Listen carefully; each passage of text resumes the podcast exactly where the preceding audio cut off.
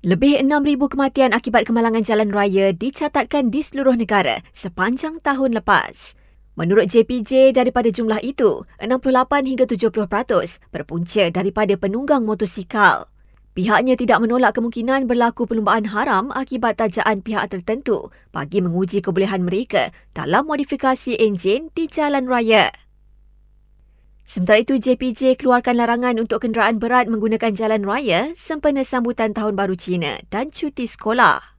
Ia akan dilaksanakan selama empat hari, bermula 8, 9, 12 dan 13 Februari ini bagi memastikan kelancaran trafik. Tindakan tegas menanti mana-mana peniaga yang menyorokkan bekalan gula semasa perayaan Tahun Baru Cina. Namun menurut KPDN Kedah, setakat ini pihaknya belum menerima sebarang aduan berkaitan kesalahan menyorok barang kawalan berkenaan.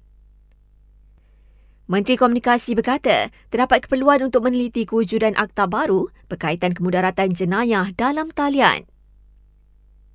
Lima lelaki ditahan selepas disyaki terbabit dalam pergaduhan di depan sebuah restoran di Jalan Bukit Bintang yang videonya viral di media sosial dan polis tahan reman seorang lelaki bagi membantu siasatan kes pukul warga emas di depan sebuah klinik swasta di Sepang.